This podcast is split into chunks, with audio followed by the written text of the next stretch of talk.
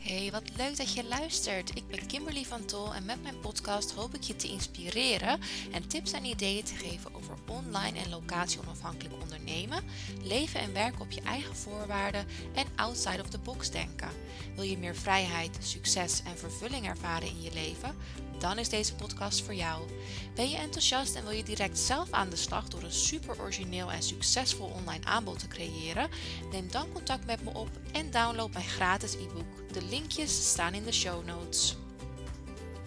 In deze podcast word ik geïnterviewd door Henny en Diederik van Pluvo. Ik werk alweer een aantal jaar met Pluvo samen als blogger. Ik schrijf elke twee weken een blog voor hen over online leren. En in deze podcast voelen Henny en Diederik me kritisch aan de tand over Universal Design for Learning. Dat is de filosofie die ik altijd in mijn achterhoofd houd als ik online onderwijs, online trainingen, online cursussen, online workshops, masterclasses en noem maar op ontwikkel samen met mijn klanten. Omdat het gewoon zorgt voor een veel betere, fijnere, motiverendere als dat een woord is. en um, ja, mensen blijven veel meer betrokken. Het spreekt mensen veel meer aan. Je houdt de aandacht vast en het biedt nog veel en veel meer voordelen. Dus ben je benieuwd hoe je dit ook in jouw eigen online training, online cursus kunt toepassen? Luister dan vooral deze podcast. Hij is ook gewoon heel leuk, heel grappig. En Henny en Diederik stellen me hele goede vragen. Learning Innovators. De podcast van Pluvo over leren. Nou, we zijn uh, vandaag uh, nemen een podcast op met niemand minder dan Kimberly in Canada. Leuk dat je er bent, Kimberly. Ja, dankjewel, Henny. Leuk om hier te zijn. Ja, kun jij jezelf eens uh, kort introduceren om mee te beginnen? Ja, zeker. Um, nou, ik ben Kimberly. Ik, zoals je al zei, ik woon sinds acht jaar woon ik in Canada. En um, voor de liefde hierheen geëmigreerd. Um, in 2010 ben ik afgestudeerd als onderwijskundige. En heb ik bij veel verschillende scholen en universiteiten gewerkt. En eigenlijk altijd met kinderen en studenten met beperkingen. Op een of andere manier kwam dat op mijn pad. En dat is eigenlijk... Um, ja, altijd mijn grote focus gebleven. En wat ik um, daarin leerde, of ja, ontdekte eigenlijk, was dat het onderwijs zoals wij het gewend zijn, dus zowel in scholen, maar ook wat we nu natuurlijk heel veel zien in online onderwijs, is dat het niet voor iedereen toegankelijk is. Um, en nou, daar gaan we straks, weet ik, nog wat dieper op in. Maar in ieder geval, dat werd echt mijn focus om, om onderwijs uh, ja, gewoon zo goed mogelijk in elkaar te zetten. Dus ik, uh, ik help ondernemers en bedrijven met het ontwikkelen van met name online onderwijs. En daarnaast geef ik zelf ook nog les uh, hier op twee universiteiten in Canada. En persoonlijk um, heb ik uh, een groot hart voor uh, dieren en doe ik veel uh, vrijwilligerswerk voor Second Chance Animal Rescue Society hier. En ga ik heel graag er lekker op uit hier in de natuur. We wonen vlakbij de Rocky Mountains, dus dat is altijd heel erg mooi om naartoe te gaan. En um, ja, dat even in het kort over mij. Ja, wat je doet eigenlijk nou, van alles zou ik bijna kunnen zeggen. Dus enerzijds help je mensen met het ontwikkelen van, van online onderwijs. En je bent ook nog vertaler, zag ik op je LinkedIn staan. Nou, als we dan eerst eens kijken naar het onderwijs wat je geeft. Want je zegt ook, ik, werk op twee universiteiten. En wat doe je daar dan? Ja, nou daar heb ik uh, zowel onderwijs ontwikkeld als uh, geef ik ook les. En uh, ik geef dus les in de vakken die ik ook ontwikkeld heb. En dat is voor het Education Assistant programma. En eigenlijk leer ik dus aankomende onderwijsassistenten hoe zij met um, leerlingen om kunnen gaan in hun klas. Die dus uh, bijvoorbeeld een beperking hebben. En dat kan zijn zowel een, uh, een lichamelijke ziekte als ook um, ja, psychische problemen of wat het ook mag zijn. En uh, dan gaan we dus echt kijken van hoe kunnen we nu toch voor deze leerlingen zo'n inclusief mogelijke ervaring maken op school. En um, daar leer ik, leer ik hen alles over. En dat zijn ook allemaal online vakken. Dus ik geef uh, volledig online les ook daarin. Zelfs uh, voor corona al? Ja, zelfs voor corona. En dat komt ook omdat in Canada is natuurlijk, uh, nou, het is natuurlijk een gigantisch groot land. En uh, de universiteit waarvoor ik lesgeef, of de twee eigenlijk, die richten zich ook voornamelijk op de noordelijke provincies. Waar uh, mensen toch nog heel erg afgelegen wonen. Maar door het internet toch um, deel kunnen nemen aan onderwijs op de universiteit. En dus ja, het is ook heel mooi om te zien hoe de volledige leerervaring, inclusief interactie, inclusief connecties met andere studenten, met de leerkracht, allemaal online wordt vormgegeven. Dus dat, daar kan ik ook, daar kunnen denk ik heel veel um, bedrijven, organisaties, onderwijsinstellingen wel een voorbeeld aan nemen. Ja, wat is dat live lesgeven of is dat via e-learning of uh, blended? Ja, het is eigenlijk blended. Dus het is um, blended learning. Dus nou ja, we doen gedeeltelijk klassikaal les. Nou ja, natuurlijk niet in de klas, maar klassikaal in de zin van in een groep. Uh, en dan doen we dat vaak via Teams bijvoorbeeld. En dan daarnaast hebben we dan een hele rijk gevulde leeromgeving waar studenten op eigen tempo doorheen kunnen lopen. En dan uh, hopen we natuurlijk altijd, en dat motiveren, motiveren we studenten ook altijd om dan op de, de check-in momenten, dus wanneer we echt met z'n allen bij elkaar komen, om dan echt te zorgen dat ze goed voorbereid zijn, zodat we daar ook het meeste waarde uit kunnen halen uit die momenten. Want die momenten gebruik je inderdaad niet voor nog meer kennisoverdracht, maar meer juist om kennis te bespreken eigenlijk. ja, om de, eigenlijk de flip dus, classroom zeg maar. Klopt, om echt die verdiepingsslag te maken. Dus als ze bijvoorbeeld leren over um, hoe heb je een gesprek met ouders, om maar bijvoorbeeld een voorbeeldje te geven, dan uh, hebben ze daarover gelezen, hebben we daar video's over gekeken, uh, misschien bepaalde scripts gelezen. En dan tijdens onze bijeenkomsten samen gaan we dan bijvoorbeeld een rollenspel doen om het echt in de praktijk te brengen. Dus dan maak je echt die verdiepingsslag. En uh, daardoor, daarom is die combinatie ook wel heel mooi. Ja, dus daarin loopt Canada, als ik het zo hoor, best wel voor op Nederland. Want voor corona waren we eigenlijk gewend om alles klassikaal te doen. En dan zien we ook wel een ommezwaai in. En dat uh, op een gegeven moment gaat iedereen online trainingen geven. Nou, wat doe je dan? Dan ga je gewoon urenlang vertellen wat je aan de klas zou vertellen, maar dan virtueel.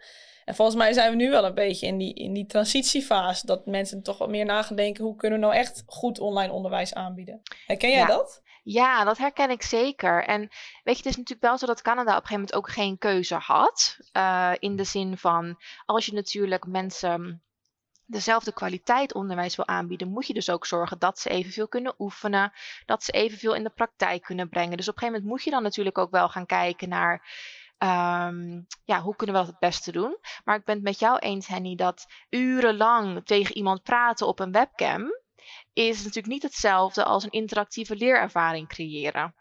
Dus um, ik denk dat daar zeker nog in Nederland, tenminste wat ik heb gezien voor de klanten waarvoor ik werk bijvoorbeeld, dat daar nog heel veel ruimte voor verbetering is. Maar dat we ook heel erg ver gekomen zijn het laatste jaar met name. Ja, en waar moeten we vooral nog een inhaalslag op halen? Ik denk dat, um, dat ja, online leren toch nog een bepaald, uh, soms een bepaald imago heeft over dat het vrij alleen is, vrij individualistisch. Terwijl dat hoeft het helemaal niet te zijn. Dus ik denk dat dat een belangrijk punt is. Um, en we mogen ook gewoon wat flexibeler zijn. Uh, we hadden het natuurlijk net al even over blended learning. Dus het hoeft ook niet of het een of het ander. Maar je kunt juist door de techniek van tegenwoordig kun je, uh, en de kennis die we hebben, kun je gewoon een hele mooie combinatie aanbieden. Die eigenlijk um, ja, ook gewoon heel veel voordelen heeft voor zowel de cursist als de trainer. Als ook bijvoorbeeld voor een budget van een organisatie en dat soort dingen. Dus er zijn um, ja, het biedt gewoon heel veel mogelijkheden als je er een beetje voor open staat. Zeg maar, als je een beetje outside of the box durft te denken. Ja, want zeker dat bij elkaar komen via Teams of via willekeurig welk platform. Dat is natuurlijk twee jaar geleden, of ja, maar voor corona was dat nog een heel ding. Maar in Canada waarschijnlijk niet. Tenminste, als je ervan uitgaat dat, dat inderdaad moeilijk bereikbare plekken, die, die zaten waarschijnlijk al tijdenlang met elkaar te kletsen via een willekeurig programma. Ja, nou ja, dat is ook wel heel ver gekomen hoor, de laatste tijd qua techniek. Want uh, ja, ik, ik, weet niet um, hoe het in het Nederlands heet, maar dan heb je ook die teleconferencing. Dus dan, ja, dan belde je eigenlijk gewoon met de docent. Nou, dat kan je nou natuurlijk ook niet meer voorstellen. Maar uh, gewoon aan de telefoon. Dus dat is ook wel, wel heel ver gekomen. Um, en ik denk dat de techniek daar inderdaad gewoon heel veel uh, ja, mogelijkheden in biedt. Maar dat toch mensen, als ze de keuze hebben, uh, toch meer geneigd zijn om dan toch naar een locatie toe te gaan, bijvoorbeeld. Terwijl ik denk dat we nu het laatste jaar gezien hebben hoeveel voordelen het ook heeft als dat niet per se hoeft. Um, en zeker nu je elkaar natuurlijk ook allemaal kunt zien en kunt horen en presentaties op het scherm kunt laten zien. Ja, dat biedt zoveel meer mogelijkheden. Ja, dat is denk ik wel een heel groot verschil inderdaad tussen Canada en Nederland. Nederland is natuurlijk hartstikke klein. En dus we kunnen in principe ook bijna overal heen. Zijn er verder nog hele grote verschillen tussen het onderwijs in Canada en Nederland die jou zouden binnen schieten?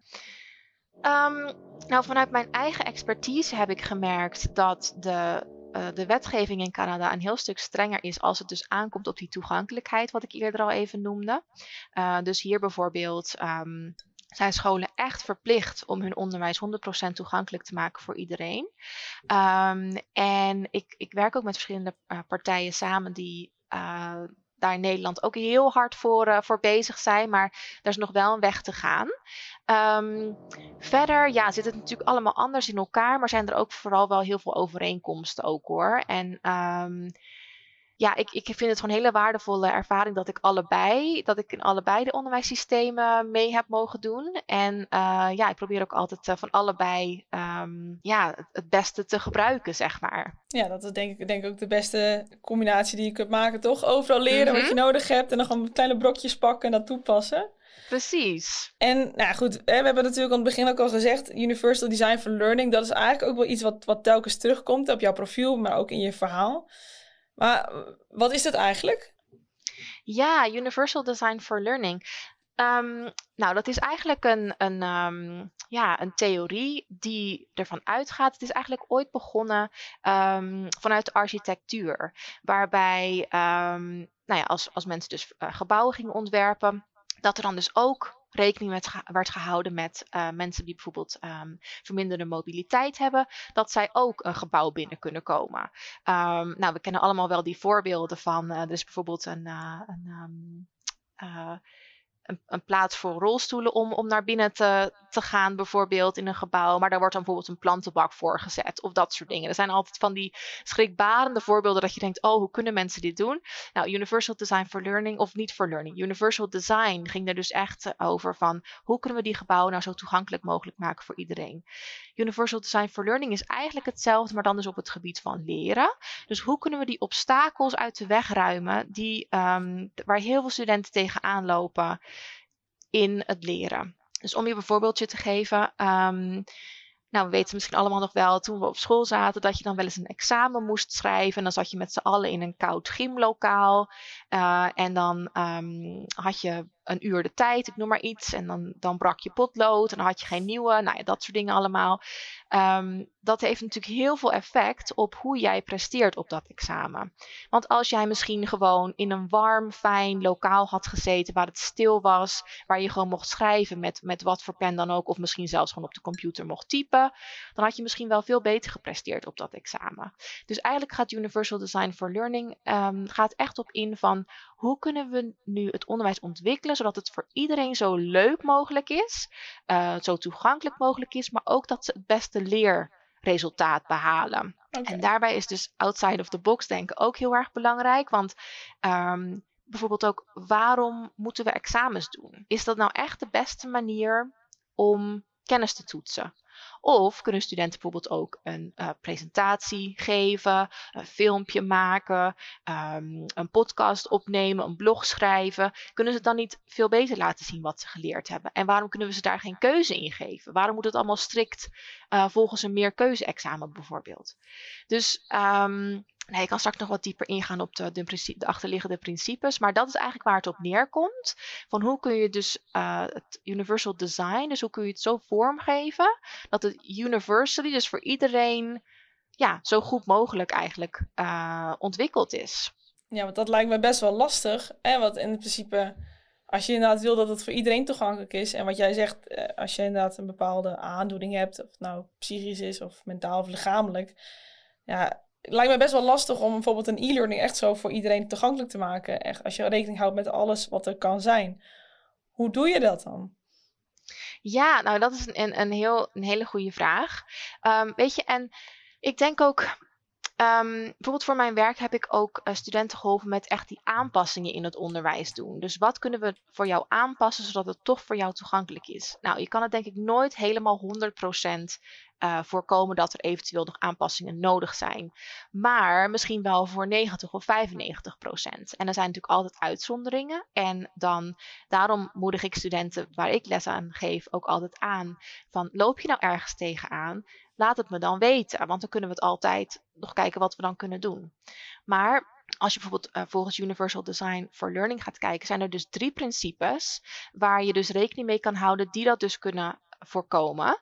Um, en het eerste is dat je dus, en dat ik weet dat Pluvo dat ook altijd uh, uh, heel erg nastreeft, is van gebruik verschillende formaten waarin je de informatie aanbiedt. Dus niet alleen maar lappen tekst en dan een opdrachtje, of niet alleen maar video's en dan een opdrachtje, maar combineer het echt. Dus combineer audio, video, tekst. Um, en wat je bijvoorbeeld ook kan doen is um, uh, gifjes uh, of gifs uh, meenemen daarin of infographics. Er zijn natuurlijk heel verschillende manieren om informatie te presenteren. En mensen leren nou eenmaal op verschillende manieren. Dus de een vindt het misschien heel erg fijn om juist wel te lezen. De ander vindt het veel fijner, die wordt al duizelig als ze zo'n grote pagina met tekst zien. Dus die vindt het veel fijner om te luisteren of naar de tekst of naar een video bijvoorbeeld.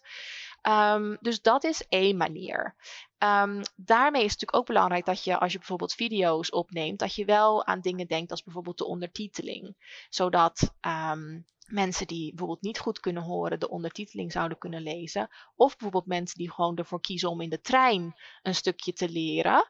Uh, dat die ook gewoon de video kunnen kijken zonder hun geluid aan in de stiltecoupé bijvoorbeeld. Ik noem maar iets. Dus het, uh, Universal Design gaat niet alleen over hoe kun je het zo goed mogelijk vormgeven voor mensen met beperkingen, maar echt voor iedereen. Dus ook voor mensen die dus op verschillende manieren leren, verschillende plekken werken, verschillende plekken wonen. Um, dus het is echt veel breder ook uh, dan dat. Het tweede principe gaat over, zoals ik net al zei met die examens, uh, denk na over verschillende manieren waarop mensen hun kennis kunnen laten zien. Dus zoals ik net al zei, waarom moet het per se een examen zijn? Is dat omdat we dat ooit zo bedacht hebben? Zit daar een gedachte achter? Wat natuurlijk wel belangrijk is, is als je bepaalde leerdoelen opstelt voor jouw e-learning, dat je wel zorgt dat alle uh, cursisten of studenten wel die leerdoelen behalen. Hoe ze dat vervolgens laten zien, kan flexibel zijn, maar het is natuurlijk wel belangrijk dat je echt kunt zien van hé, hey, die leerdoelen, die kunnen ze wel echt afvinken nu. Ze hebben wel echt geleerd um, ja, wat de bedoeling was. Dat is natuurlijk belangrijk om dat wel in het oog te houden. En dan het laatste principe gaat over engagement. Dus hoe hou je iedereen betrokken? Um, het natuurlijk zo, als je bijvoorbeeld een e-learning ontwikkelt en het is voor een vrij brede doelgroep, kan dit misschien iets lastiger zijn. Aan de andere kant kun je door middel van variatie um, en vaak ook bijvoorbeeld een duidelijke connectie naar de praktijk heel veel mensen betrokken houden. Omdat je dan ook echt um, mensen bewust maakt van hé, hey, als ik dit leer, dan kan ik dit op deze of deze of deze manier toepassen. En dat is natuurlijk heel erg waardevol. Als mensen continu beseffen van hé, hey, ik leer dit om een bepaalde reden. Um, maar als je voor bijvoorbeeld kleinere groepjes um, e-learning organiseert, of bijvoorbeeld stel dat je een, eh, bepaald uh, ontwikkelingstraject, uh, professioneel ontwikkelingstraject in een organisatie um, begeleidt en daar een e-learning aan toevoegt, um, dan kun je het misschien ook veel specifieker maken. Dus op welke interesses, motivaties kun je dan inspelen om iedereen zo betrokken mogelijk te houden? Dus dan kun je bijvoorbeeld ook echt nagaan van wat leeft er bij de cursisten, wat leeft er in de organisatie? Waarom was er in eerste instantie behoefte aan deze e-learning? Um, en eh, ja, bij hoe, um, hoe meer je kunt aansluiten bij de interesses en motivaties van de cursisten, nou, hoe groter natuurlijk ook de kans weer is dat mensen dus um, betrokken blijven en ook bijvoorbeeld de, de cursus afmaken of de training. Ja, dat, eigenlijk is dat een soort van ook algemeen principe. En dat heeft te maken met je toegankelijkheid, maar ook meer juist dat iedereen gemotiveerd is om het te doen. Precies. Ja, want daar begint het toch allemaal mee natuurlijk. Als we niet gemotiveerd zijn, dan succes met leren, maar dat wordt dan gewoon heel erg lastig. En vaak is het natuurlijk toch zo ook met, met leren in organisaties, um, dat het soms toch van bovenaf om het zo maar even te zeggen, wordt opgelegd. En dan is het natuurlijk nog belangrijker van hoe kan je dan toch zorgen dat je die intrinsieke motivatie aanspreekt. Ja. Maar het voelt, uh, wat ik een beetje heb in mijn hoofd gebeuren een beetje twee dingen. Zo van, het, het moeten is inderdaad, uh, zeker bij uh, basis- en voortgezet onderwijs, proberen we allemaal zo, zo simpel mogelijk mal te verzinnen waarin we zoveel mogelijk mensen kunnen testen in zo kort mogelijke tijd, zeg maar, om het heel, heel Mhm. gechargeerd te zeggen. Uh, en dat als je daarmee aankomt van jongens, jullie, en je loopt, kijk rechtstreeks de docenten aan en je zegt jullie moeten het gewoon ja, nog meer gaan werken. Wat, zo voelt het dan in eerste instantie. Zo van ja, maar ik wil dat je de content op nog meer verschillende manieren aanbiedt. Ik wil dat je ze nog meer op nog meer verschillende manieren gaat toetsen en testen. Waardoor zo'n docent denkt, ja, allemaal hoela man, ik ben al blij dat ik dit multiple choice uh, proefwerk uh, iedere maand in elkaar kan schroeven. Dan moet ik, moet ik ook nog eens een keer uh, blogs en andere gekkigheid gaan bestuderen. Uh, dus ik kan me ook heel goed voorstellen dat die mensen allemaal denken, ja, don't go there. Terwijl het zakelijke onderwijs en, en alles na de middelbare is, is ineens niet meer een moetje, maar meer een, een mogen. Waarin je juist het heel leuk vindt. En waar iedereen, ja, dan, is, dan is het veel meer een soort van, we doen dit allemaal met z'n allen. En daar, dat daar meer veel meer, ik weet niet precies wat ik wil zeggen, maar ik voel in mijzelf in ieder geval zo'n scheidslijn tussen dat het in het eerste gesprek een stuk moeilijker is om het hierover te hebben. En dat het veel makkelijker is inderdaad binnen organisaties of universiteit of hbo, waar iedereen er echt voor gekozen heeft.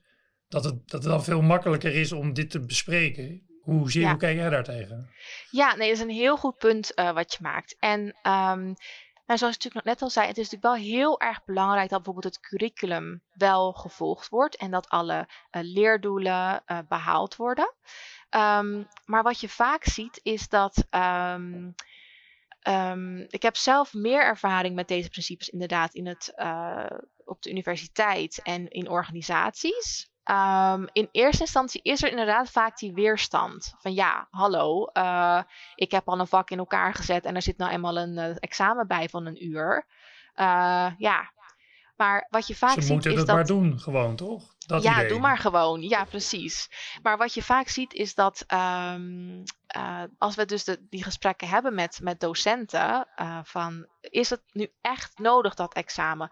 Dat ze er vaak gewoon niet eens bij na hebben gedacht. En dat is helemaal niet erg hoor. Dat is niet om, om eh, negatief, niet negatief bedoeld, maar meer zo van, hey, oké. En ook van eh, bijvoorbeeld een examen nakijken. Kijk, nu is het natuurlijk ook wel vaak allemaal digitaal. Dus dan is het helemaal makkelijk. Want met een druk op de knop heb je eigenlijk het cijfer natuurlijk binnen. Dus er is zeker wel ook eh, ja, een bepaalde motivatie van de leerkracht of de trainer vereist om dat ehm, tot een succes te maken. Maar wat wij vaak zien is als de docenten beginnen met het implementeren van deze principes, dat er twee dingen gebeuren. Het eerste is dat ze het zelf veel leuker gaan vinden. Dat ze echt denken, hé, hey, zo kan het ook. En het tweede is dat de studenten het, veel, uh, het, het heel erg op prijs stellen. En daardoor zeg maar problemen achteraf voorkomen worden. Dus bijvoorbeeld wat we nu vaak doen is um, als studenten om, om, voor een bepaalde reden extra tijd bijvoorbeeld nodig hebben op een examen. Dan moet dat dus achteraf geïmplementeerd worden. Terwijl als zij of een, een examen geven waar bijvoorbeeld geen tijdlimiet aan zit. Of ze geven studenten gewoon een keuze in hoe zij hun kennis willen demonstreren. Dan, hoef, dan zijn dat soort oplossingen bijvoorbeeld gewoon helemaal niet meer nodig. Dus ik ben het met nee, je het eens voelt dat in ook het een begin... beetje als een straf natuurlijk ook. Tenminste, zo'n toets is ook echt bijna een straf. Ja, In de vorm Ja, voor van, veel studenten moet wel. binnen een uur je kennis delen. En als je dat nu niet doet, en omdat je een beetje ziekerig bent en dat lukt je niet, dan is het je eigen stomme schuld. en dan faal je voor de rest van je leven. Ja, in Nou ja, maar dat is wel zo. Dat kan hele verstrekkende gevolgen natuurlijk hebben.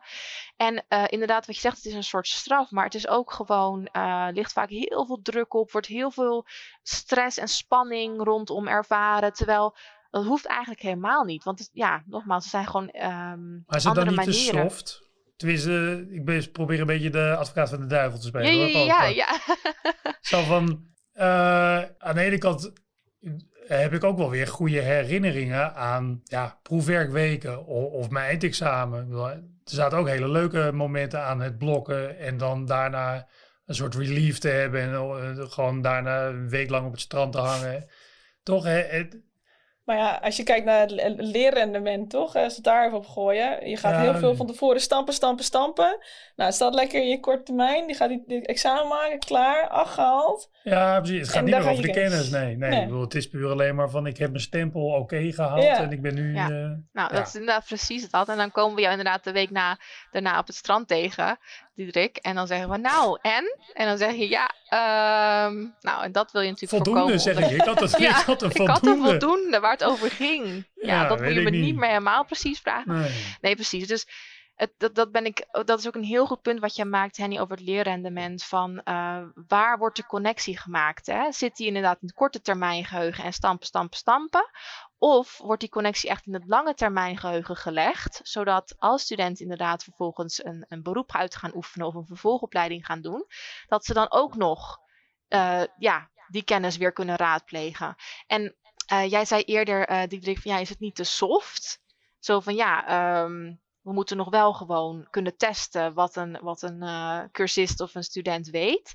Uh, maar daar zijn dus inderdaad die, die leerdoelen weer heel erg belangrijk bij. En, en die ervaring van de proefwerkweek denk ik ook van... Um, weet je, je kan natuurlijk ook dingen als groepsprojecten of... Um, en om bijvoorbeeld die ervaring te creëren, maar ook... Um, als je een, een bepaalde kennis wil demonstreren, maar jij kiest er bijvoorbeeld voor om een, paper te schrijven of een artikel, dan ben je daar ook alsnog gewoon ja, natuurlijk heel intensief mee bezig. En dan moet je ook voor een bepaalde datum weer uh, inleveren. Dus ja, het is precies. niet zo dat die hele ervaring wegvalt. Ja.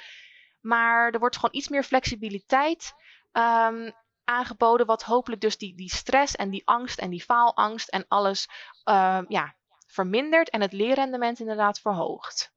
Denk je dat wij in onderwijsland te veel gefocust zijn op toetsen? En examens? Ik denk dat er wel een shift gaande is, maar ik zie het nog wel echt heel veel. Op, op plekken okay. waar het ook eigenlijk niet nodig zou hoeven zijn, denk ik. Nee, dat uh, ben ik het zeker met je eens eigenlijk. Uh, toetsen om het toetsen is ook niet alles. Het gaat uiteindelijk om dat je je leerdoelen had. Ja, en die momenten, precies, die momenten van urgentie, waarvan ik dan eventjes bang was. Ja, maar waar zijn die momenten van urgentie? Die creëer je doordat je zegt, jij wil een presentatie geven. Mooi, 24 mei ben jij aan de beurt.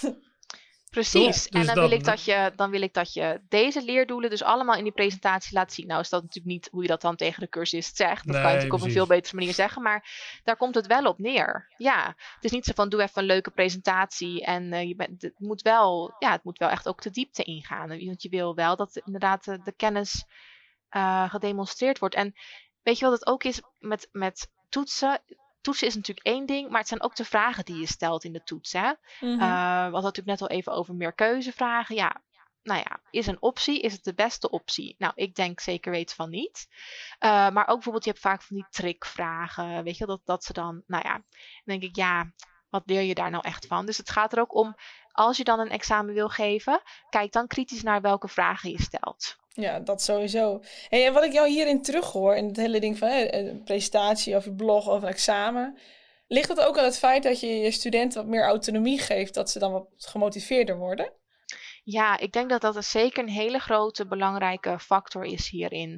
Um, we hadden natuurlijk net ook al even over die intrinsieke motivatie. En wat ik zelf gewoon heel erg, erg heb gemerkt, um, is studenten komen, soms beginnen ze bijna met een, een cursus of een, een vak of een online training. Bijna een soort in zo'n paniekerige uh, staat van, oh, en waar staat dit? En wat zijn de opleverdata? En wat, uh, wat uh, wanneer schrijf ik mijn examen? En terwijl als je dan zegt van, nou, laten we eerst eens even kijken, wat willen we nou met elkaar bereiken? En laten we dan eens kijken, hoe gaan we dat doen? En daar wil ik ook graag jullie input voor vragen. Nou, dan zie je echt bijna een soort uitdrukking van, hè?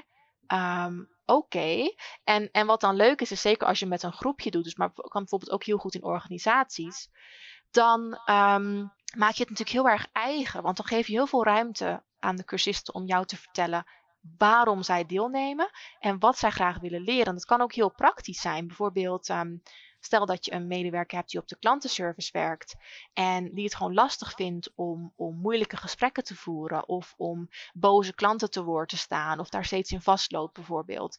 Um, en jij, jij presenteert daar een training over.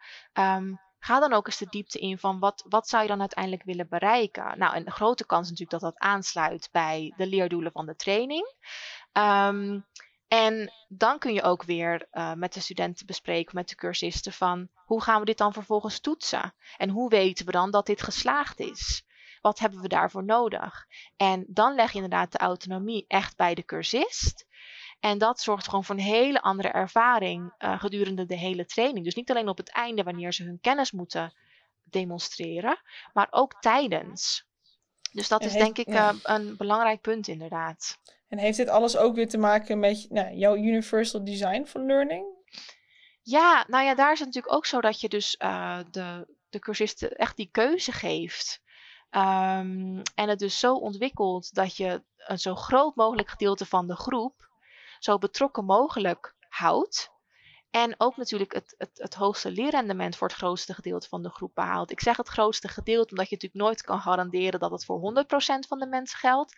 Het heeft ook heel erg te maken met, met wat voor mindset komen ze de training in. Is dit een training waar zij zelf bijvoorbeeld uh, voor betaald hebben, waar zij zelf al maanden naar uit hebben gekeken? Of is dit een training um, ja, die ze misschien wel moeten doen om hun, um, hoe, uh, even denken, hoe noem je dat in het Nederlands? Hun... Um, ja, en SBU's of ja, in ieder geval gewoon uh, je punten moet halen gewoon. Ja, of nou ja, je punten moet halen of bijvoorbeeld als je, als je daar op de training gestuurd bent omdat je um, ja, niet, niet perfect functioneerde misschien, weet je, dat je, dat, dat je daar uh, verbetering in, uh, in nou ja, wordt, wordt geacht aan te brengen, dan zit je natuurlijk ook alweer met een heel ander heel andere insteek. Dus dat soort dingen kan je natuurlijk met Universal Design for Learning niet voorkomen, hoe mensen daar zelf aan de training beginnen. Maar je kunt het wel zo ontwikkelen dat, uh, dat je zo'n groot mogelijke groep um, betrekt en um, een groot leerrendement met hen behaalt. Ja. Ja. ja. maar zelfs ook bij die ander,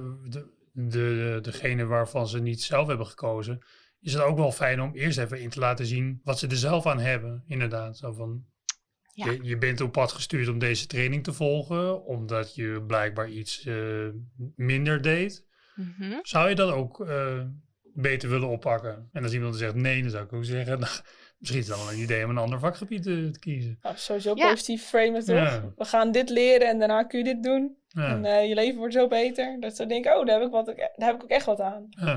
Nou ja, en dan inderdaad de, resultaat, want we hebben het natuurlijk steeds over leerdoelen, maar die dan ook zo concreet mogelijk maken, of misschien ook gewoon aan concrete resultaten verbinden. Um, en dan is het natuurlijk ook weer heel belangrijk om die connectie naar de praktijk te maken. Van hoe gaat dit jou helpen in jouw dagelijkse werkpraktijk? En zodra dat natuurlijk duidelijk wordt, ja, dan, dan, dan helpt dat ook heel erg mee aan de motivatie. Ja, want leerdoelen uh, worden ook best wel vaak te vaag geformuleerd klopt. Of heel ingewikkeld of abstract. Uh, ze zijn soms niet heel tastbaar. En op zich geeft dat niet, want het is natuurlijk ook belangrijk om ja, verschillende niveaus aan te brengen in je leerdoelen.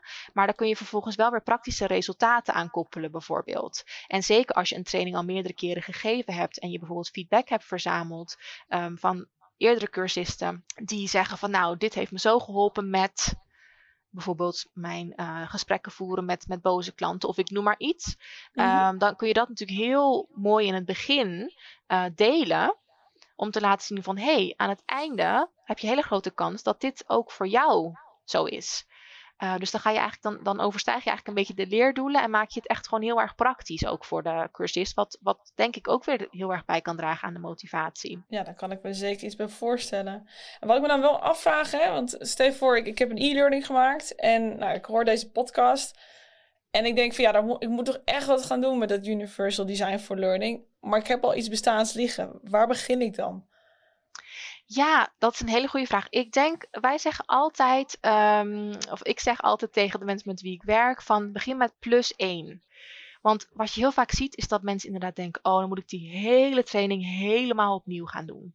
Nou, dat hoeft dus eigenlijk helemaal niet waar kan jij het eerste stapje nemen om dus het misschien voor iedereen meer toegankelijk te maken? Of voor iedereen net een stukje leuker te maken? Of inclusiever te maken? Of praktischer te maken?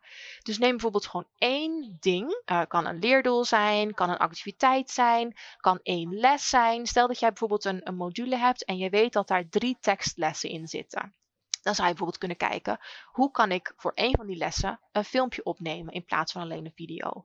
Of heb ik een podcast ooit opgenomen die ik er misschien bij kan uploaden, zodat mensen ook kunnen luisteren. Of um, nu heb ik een quiz in mijn e-learning zitten. eh, ja, dan heb ik dit net allemaal gehoord over examens en zo. Ehm, hoe kan ik dat eventueel omvormen tot ehm, nou, een andere vorm van assessment? Dus ik denk dat het heel belangrijk is om daarbij niet te hard van stapel te lopen. Maar echt gewoon stukje bij beetje te kijken van hoe kan ik het beter maken. En uh, ik denk dat alles wat je doet al toegevoegde waarde heeft in die zin. Dus ik zeg altijd begin gewoon rustig, begin klein. En dan zal je ook zien dat je de smaak te pakken krijgt. En dat het dan in het vervolg, stel dat je een vervolgtraining ontwikkelt, of je gaat deze nog een keer onder de loep nemen en uh, opnieuw aanbieden bijvoorbeeld.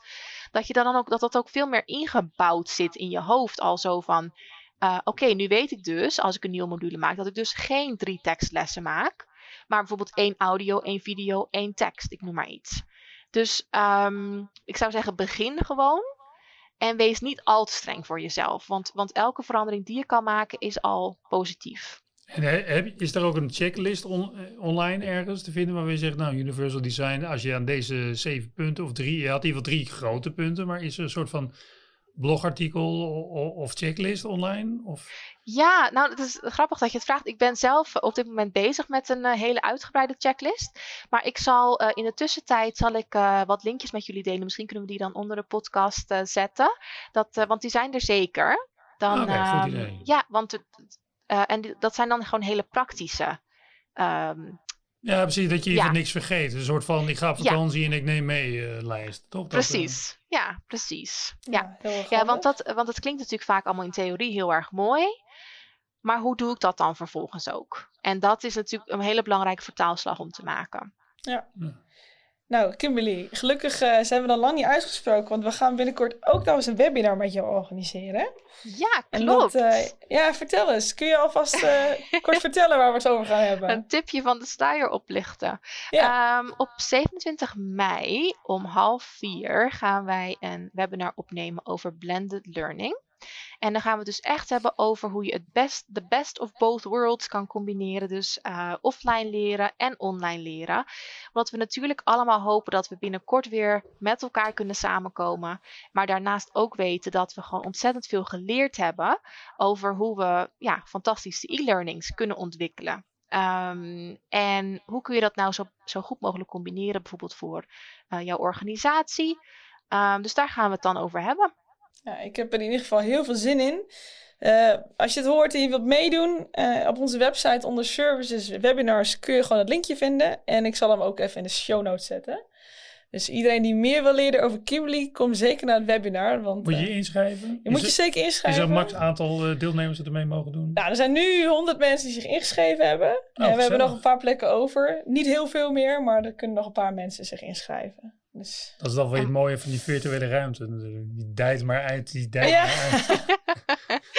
Precies. En maar niet oneindig. is het ook wel leuk, uh, Diederik en Henny, om tijdens dat webinar ook te demonstreren waar we het vandaag over gehad hebben. Dus met de Universal Design, maar ook met Blended Learning. Dat we ja, gewoon laten zien hoe je zo'n zo'n interactieve ervaring uh, creëert. Dus uh, laten, we dat, uh, laten we dat doen. Laten we dat gewoon gaan doen. Hartstikke leuk. Nou, dankjewel Kimberly. leuk dat je in de podcast was. En we spreken elkaar tijdens het webinar weer. Zal ja, drie dankjewel. Weken, twee, twee, ja, twee, twee weken. weken. Nou. Twee weken. Ja. Top. Nou, heel erg bedankt voor de uitnodiging, Diederik en Henny. En we zien elkaar dan. Oké, okay. dankjewel. Tot dan. Dit was weer de Learning Innovators podcast voor deze week. Word lid van de Learning Innovators community op www.learninginnovators.nl of volg ons op Instagram pluvo.nl. Tot volgende week.